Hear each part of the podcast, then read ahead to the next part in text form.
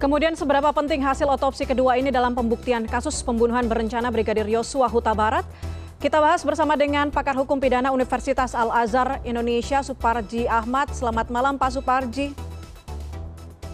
Ya, Puspa. Baik, Pak Suparji melihat uh, hasil otopsi yang diumumkan pada siang ini uh, dan kita tahu dilakukannya sudah bulan lalu begitu 27 Juli kalau tidak salah. Baru diumumkan uh, siang ini apa pendapat uh, Pak Suparji melihat urgensi uh, apa namanya pe, pe, uh, konfirmasi atau pernyataan ini diumumkan kepada publik pada siang ini? Ya, pertama otopsi itu kan bagian dari proses pembuktian ya untuk mencari penyebab kematian. Gitu. Nah, dengan otopsi ini maka terkonfirmasi bahwa kematian itu disebabkan karena adanya kekerasan dalam hal ini tembakan. Gitu. Nah, urgensinya adalah menjawab tentang berbagai macam polemik selama ini yang berkembang di publik kan itu sampai pada soal isu yang sensitif kan itu harapannya dengan dengan adanya otopsi ini maka sudah ada ada satu jawaban mm-hmm. tentang spekulasi yang katanya sensitif itu mm-hmm. ternyata memang tidak terbukti.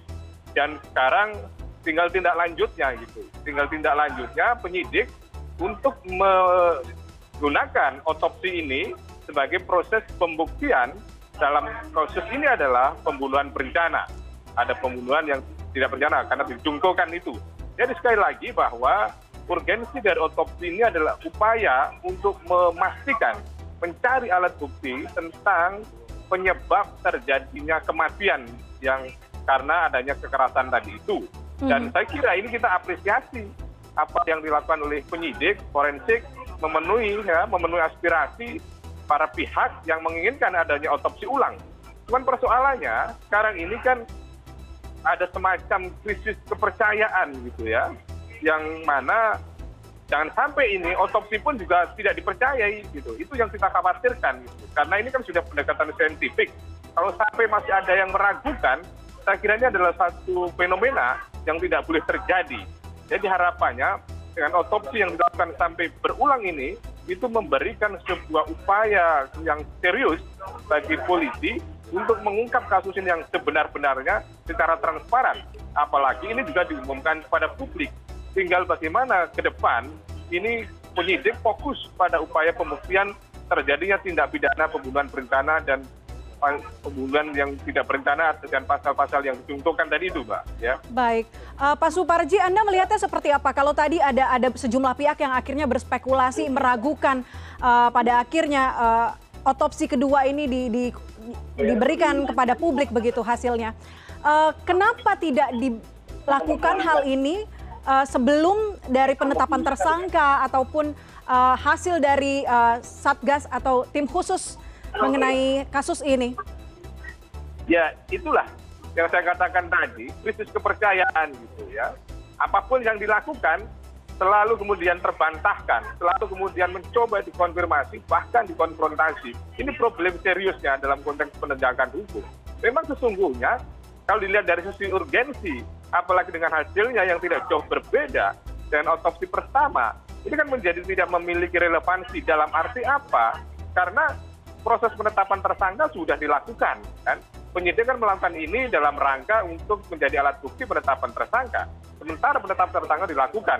Mungkin saja ini akan menjadi dukungan proses pelimpahan ke jaksa penuntut umum sampai kemudian nanti ke, pengadilan tetapi kembali pada pertanyaan di awal tadi itu inilah yang yang sedang terjadi dan ini menjadi satu tantangan mm-hmm. sekali lagi tantangan bagi penyidik bagi kepolisian untuk mengatakan apa yang sebenarnya gitu loh sehingga kemudian publik ya publik tidak lagi meragukan itu ya jadi harapannya adalah dengan keraguan-keraguan skeptisme yang ada di publik itu itu penyidik bekerja secara serius dan kemudian tidak ada lagi narasi-narasi yang kemudian terbantahkan dengan fakta-faktanya ini lagi-lagi bahwa publik karena sudah terlanjur ya lagi -hmm. sudah terlanjur adanya sebuah narasi yang di awal yang tidak dipercaya tapi kemudian sekarang sudah berusaha apa adanya tetap saja tidak terpercaya nah ini saya kira tidak menyurutkan bagi penyidik untuk bekerja secara profesional secara berintegritas artinya apa transparansi harus akuntabilitas harus dijunjung tinggi gitu ya Baik, eh, kemudian hasil otopsi kedua ini akan menggugurkan atau justru menguatkan otopsi pertama, Pak Suparji? Ya, kalau dilihat dari hasilnya tidak jauh berbeda, maka tentunya akan saling mendukung.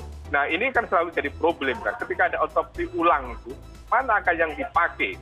Ada dilema. Kalau kalau dipakai yang pertama, tentunya orang akan ragu apakah yang pertama itu benar apa adanya. Mhm. Tetapi yang pertama kan sebetulnya akan lebih mendekati kebenaran. Misalnya karena belum belum busuk, belum lama waktunya dan sebagainya. Tetapi kalau percaya yang kedua itu juga diragukan karena sudah jangka waktunya lama dan sebagainya. Tetapi kembali pada persoalan bagaimana po- po- posisi dari otopsi satu dan otopsi yang kedua ini, maka lagi-lagi adalah bahwa ini sekali lagi hanya sebagai salah satu alat bukti saja. Tentunya harus didukung dengan alat bukti-alat bukti yang lain. Saksi, ahli, kemudian petunjuk, kemudian keterangan pelaku dan sebagainya, ini akan mendukung. Jadi jangan sampai semuanya berfokus kepada adanya otopsi tadi ini. Ini memang menjadi salah satu alat bukti yang cukup signifikan. Mhm. Tetapi tentunya kan harus didukung dengan alat bukti-alat bukti yang lain. Oleh karenanya, mana yang akan lebih relevan, tentunya akan yang mana yang lebih sesuai dengan alat bukti yang lain, itulah yang kemudian akan memiliki kekuatan pembuktian. Karena tidak mungkin menetapkan tersangka, menyatakan bersalah orang, itu hanya menggantungkan pada salah satu alat bukti saja itu. Ya. Oke, artinya kekuatan pembuktian hasil otopsi dalam pasal 30, eh, 340 ini harus didukung dengan faktor-faktor lainnya begitu, tidak bisa berdiri sendiri. Ya harus, karena alat bukti kita itu kan harus berkuantitas dan kualitas ya. Artinya secara kuantitas harus minimal dua alat bukti, apakah gabungan saksi dengan surat, apakah gabungan saksi dengan petunjuk, atau kemudian ahli, atau kemudian keterangan terdakwa. Nah pada sisi yang lain harus juga berkualitas, berkualitas dalam arti bersesuaian antara alat bukti satu dengan alat bukti lain, bersesuaian antara saksi satu dengan saksi yang lain. Maka itulah kemudian akan diperoleh sebuah kebenaran material. Karena yang dilakukan ini dalam rangka mencari bukti, dalam rangka membuat terang benderang perkara bahwa alat bukti itu adalah seperti cahaya, seperti cahaya yang menerangi atas kegelapan peristiwa ini. Untuk agar lebih terang, tentunya tidak hanya satu alat bukti saja. Di sinilah perlunya dukungan alat bukti alat bukti yang lain sehingga terboleh sebuah penerangan, sebuah kecerahan tentang peristiwa pidana tadi sehingga nanti akan lahir sebuah keadilan dan kebenaran. Baik, Eh, Pak Suparji disampaikan kepada publik tadi siang dalam otopsi kedua ini dikatakan tidak ada luka eh, selain akibat senjata api. Tidak ada luka akibat kekerasan begitu. Tapi pihak kuasa hukum keluarga masih meyakini adanya kekerasan lain.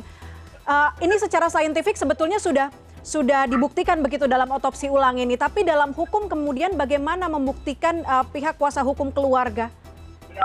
Ya, inilah sebetulnya bagaimana kita membangun sebuah sebuah kepercayaan bernegara hukum bahwa polisi adalah alat negara yang hadir untuk melindungi warga negaranya.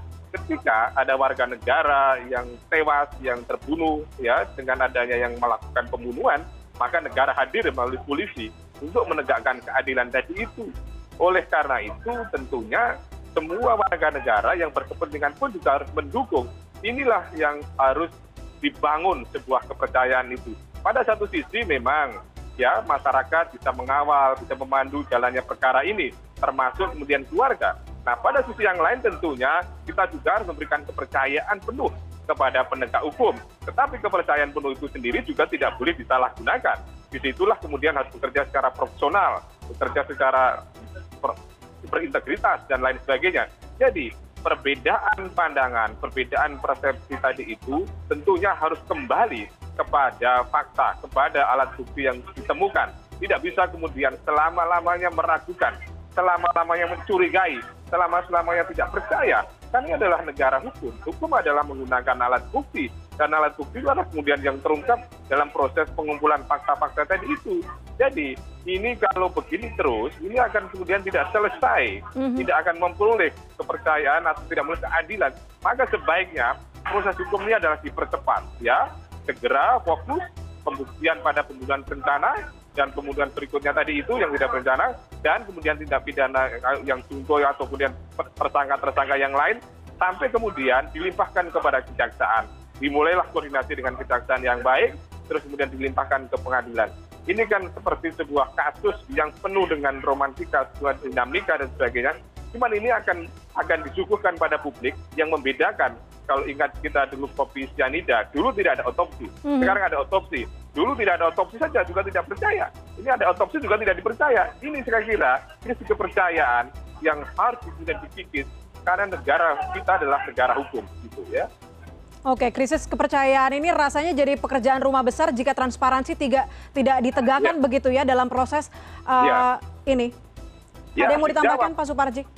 Iya, krisis kepercayaan ini harus dijawab dengan profesionalisme, harus dijawab dengan presisi, harus dijawab dengan transparansi, harus dijawab dengan akuntabilitas, harus Mhm. dijawab dengan kebenaran dan keadilan. Saya kira kalau bekerja secara profesional, berintegritas, presisi, adil dan benar, itu itu akan masyarakat juga percaya. Maka ini adalah tantangan polisi untuk menghadirkan kebenaran dan keadilan bagi warga negaranya.